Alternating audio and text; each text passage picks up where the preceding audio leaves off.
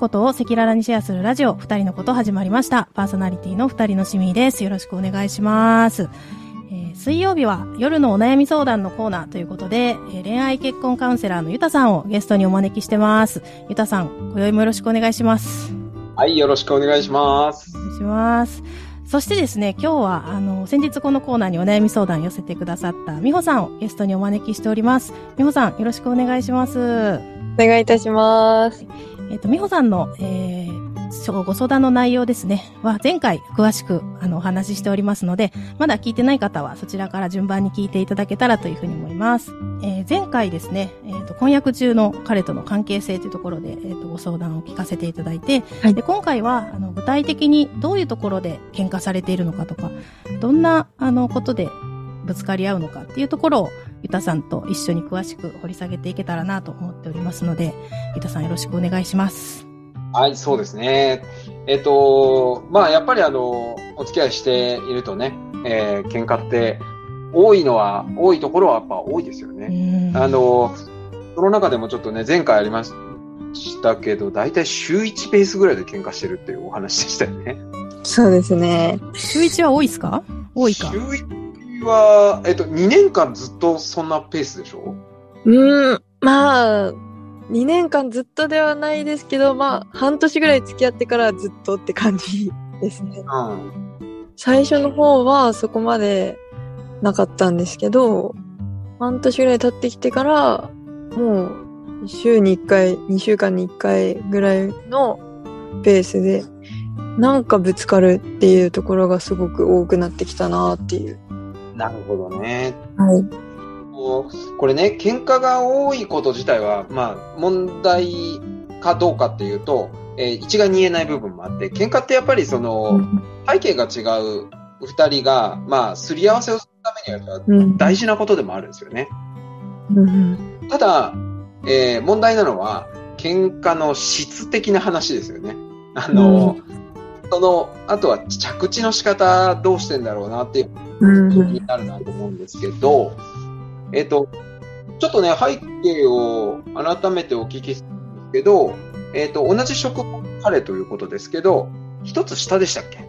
一つ下ですね。で、一個下の、えっと、後輩という位置づけになるんですかね。はい。そうですね。うんうんうん。そうすると職場では、美穂さんが、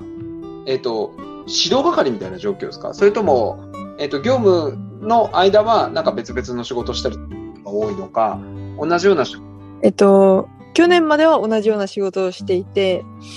今年からちょっと別の、まあ、係、係というかそういうポジションになったので、あ、指導係というよりはもう別々のことをしてるっていう感覚になりますね。そうですね。そうすると、こう、まあ、頻繁に喧嘩している内容として、はい。仕事のことがきっかけとなる喧嘩が多いのか、プライベートのが多いのかっていうと、割合的にどうです？今はもうプライベートのことを、二人の間のことで喧嘩をすることが多いです。あ、じゃあ部署変わってからはっていうようなイメージ。はい。そうですね。もうあまり仕事の話をしなくなったっていうのもあるかもしれないですね。えっと、プライベートの中での喧嘩って、まあ、どんな話題、なんか、はい、ある一定の話題が多かったり、それとも全然バラバラか。うん、うん、うんうん。全然バラバラですね。全然バラバラ。うん。はい。なんか、些細なことが多いっていう話なんですけど、はい。えー、例えば、どんなところ、どんなことが、きっかけになったりします？うーん。最近あったのは、えっと、まあ、ご飯を食べに行こうっていう風になってまして、えっと、まあ、その背景に私の誕生日を前の日にお祝いしてもらって、うん、で、次の、まあ、い、一泊して次の日、お昼ご飯を食べて帰ろうっていう話になってたんですけど、うん、そのお昼ご飯を何を食べるかって話になった時に、うん、まあ、私は何でもいいって言われるよりも、うん、こういうのが食べたいとか、まあ、こういうのだったら食べれるっていうせめてジャンルを教えてほしい派なんですけど、はいはいはいまあ、その時に彼が何でもいいっていう風にずっと言っていて、うん、で私がせめてなんか食べたいのないのって聞いてもいや何もないけん何でもいいみたいな感じで言われたんですよね、はいはい、でまあ私もその誕生日をお祝いしてもらった次の日っていうのもあってちょっと彼にリードしてほしかったっていう部分があったんですよね。うんでそこでちょっと私が、まあ、不機嫌になるというかちょっとムッとした顔を多分してしまって、うんまあ、そしたら彼がもう本当に街中で歩いてるところでなんでそんな怒るとって言って怒り出して、うん、で私はそういう風に何でもいいって言われるのが嫌だったってそこで言ったんですよ、うんはい、でももうなんかこう私がそのなんそこで怒ったっていうことに対して彼は怒ってであのもう拉致が開かなくなるっていう風なことがあったりとか。拉致が開かないってどんな感じなんですか？もう話を聞き入れてくれなかったりとか。あ、もう話してくれないんだ。そうですね。私が何でもいいって言われたのが嫌だったっていう、ただその理由なだけなんですけど、彼からしたら、俺は何でもいいって言ったけど、その、一緒にインスタで行きたいところ見たよねとか、なんで街中でそんなに怒るの？そのぐらいで怒るの？とか、うん、なんかそういう話が、こう、まず私はごめんねってなってほしいところなんですけど、なんか相手に対して言われる、相手から言われるのが多分好きじゃないタイプなのか、なんか私がそうやって、まあ怒ったり、ちょっと嫌だなっていう気持ちを出したら、それに対してこう怒りで返してくるっていうのがすごく多いので、本当にちっちゃいことなのに、はい、その喧嘩がすごく大きくなって、はい、で仲直りまでの時間がすごくかかるっていう風になってしまうんですよね。あのここでねちょっと大事なポイントが一つあって、はい、ここから喧嘩が大きくなるっておっしゃったと思うんですけど、大きくなった時に、えっとはい、多分ずっとそのお店について話してないですよね。そうですね。の話から多分、えーと、大体いつもこうじゃんみたいな話とか、うん、わかる。なんとなく多分そういう風に飛び火してると思うんですけど、その拡大した時の、えーと、大体もう行き着くところってありません？そうですね、うん、なんかもう結局私がいつもそうやって、うん、まあ言われもう言われるのが多いので、いつもそうやんとか、なんでそんなところで怒るのとか、うん、そういうのばっかりでもう話が進まないので、うん、結局私が謝って収めるっていう風になってしまってます。ああ、美穂さんが、えーと、ちなみに最初のアクションで美穂さんがすることってあります？あの例えばそのね、えーと何でもいいよって言われてちょっと不機嫌な態度だったことに対して、ああごめんごめん全然そんなつもりじゃなかったよっていうような返し方をします？それともなんか別に怒ってないしみたいな、ただ悲しかっただけな感じになっちゃうのかっていうと、どっちのパターンですか？あ、後者の方が近いと思います。なるほどね。そうするとえっとおそらく美穂さんも謝れない人ですよね、きっと。うーん、そうですね。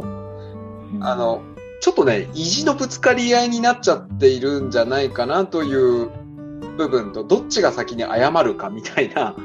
うん、お互いにあのなんかごめんって言ったら負けみたいな雰囲気で喧嘩をしてると、多分ひどくしかない。そうですね。あのでまあこれね、僕もあるんですけどね、えっと、ごめんって思ってないけど、ごめんとかって言うと、なんかめっちゃ頼ってくるじゃないですか。思ってないでしょ、みたいな、ね。そうそうそうそ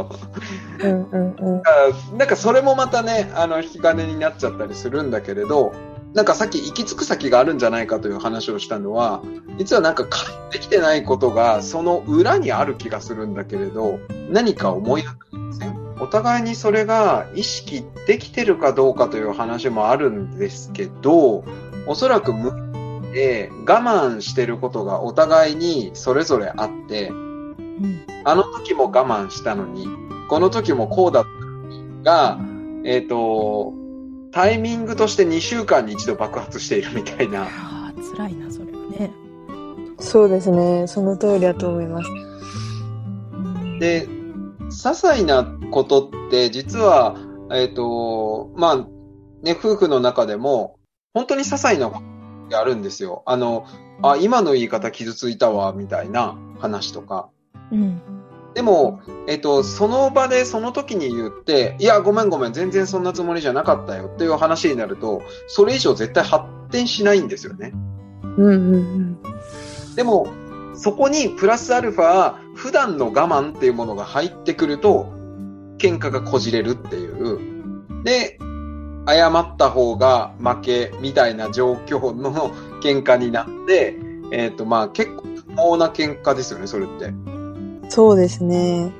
うん、おそらく今喧嘩をして仲直りをしても一歩進んだ感じじゃなくて、なんかまた噴火したなみたいな、うん、噴火収まったなみたいなぐらいのなんか手応えしかなくないですか？そうですね、毎週火消ししてるんですね。そういう感じですね。あの自然現象が収まるのを待つみたいな、えーと、この喧嘩って実はあの喧嘩の質としてあまり良くないんですよ。喧嘩の質。そう、前に進むための喧嘩と、あのただストレス発散をするための喧嘩っていうものが多分あると思って、お互いに溜まったストレスをぶつけ合っちゃってるのが今の状況なんじゃないかなと思うので、うんうん、あのー、なんかそこを回避する方向はやっぱりもうちょっと話し合いが必要かなとは思ったりしますね。普段我慢してることがあるんじゃないかとか、あのー、なんかその自分なりにもやっぱ抱えてて言えてないことがあるんじゃないかとか、うん、おそらくそこをちゃんと自分自身も理解して、えーと、話し合いをしないと、えー、あの時もそうだった。だから今やってる喧嘩っておそらく解決してないんですよ。うん、一旦静まったけれどマグマがずっとふつふつしてるみたいな。そうですよね、うん。またいつ噴火するかみたいなことをお互いになんか一つのきっかけ、なんか小石投げたきっかけでもう一回噴火しちゃうみたいな状況になっているので、まずこの喧嘩の質みたいなものから考え直していかないと、ここから先って結構ね、あのまだまだ長い一緒に歩いていくスタート段階じゃないですか。うーん、本当に話し合わなきゃいけないことは多分今話し合えていないので、余計にストレスしているっていうお互いに多分ある気がするし、だから美穂さんもなんか謝らされてると思ってたりしません？そうですね、とりあえずこの喧嘩をやめないときついから謝らなきゃ、謝って沈めなきゃっていう気持ちになってしまってますね。なのでそうですね、今回はちょっとそのやっぱ喧嘩の質っていうところを、えーと、改めてあのこの喧嘩はどこに行き着くのかとか、本当にこの喧嘩で相手が謝ってほしいと思ってることは何なのかとか、うん、私は何を解決したくて怒ってるんだろうとかっていうことをちょっとあの冷静に考えないと、多分噴火のタイミングをお互い探り合って噴火したら、えっと、消さなきゃっていう作業をしてるな、たまるのを待つみたいな状況は結構しんどいんじゃないのかなと思いますね。うん。うんうんうん。そうですね、そこがまず一つの見直しポイントかなというところで、あえてちょっとこの結果の内容について、まあ、今回、はい、触れてみたという感じですね。はい、ありがとうございます。なんかその喧嘩の質をいい方向に持っていくとか、悪い喧嘩をあの止めるっていうにはどうしたらいいのかみたいな部分であるとか、あとはあのちょっと冒頭でもお話をいただいたんですけれども、ご家族、まあ、お父様とですね、えーと、彼の関係みたいなところも今回の悩みには深くあの関わっているんだと思うので、ちょっとそのあたりを次回引き続きお話を伺いできたらなというふうに思っております。はい、本日もありがとうございました。また次回よろしくお願いします。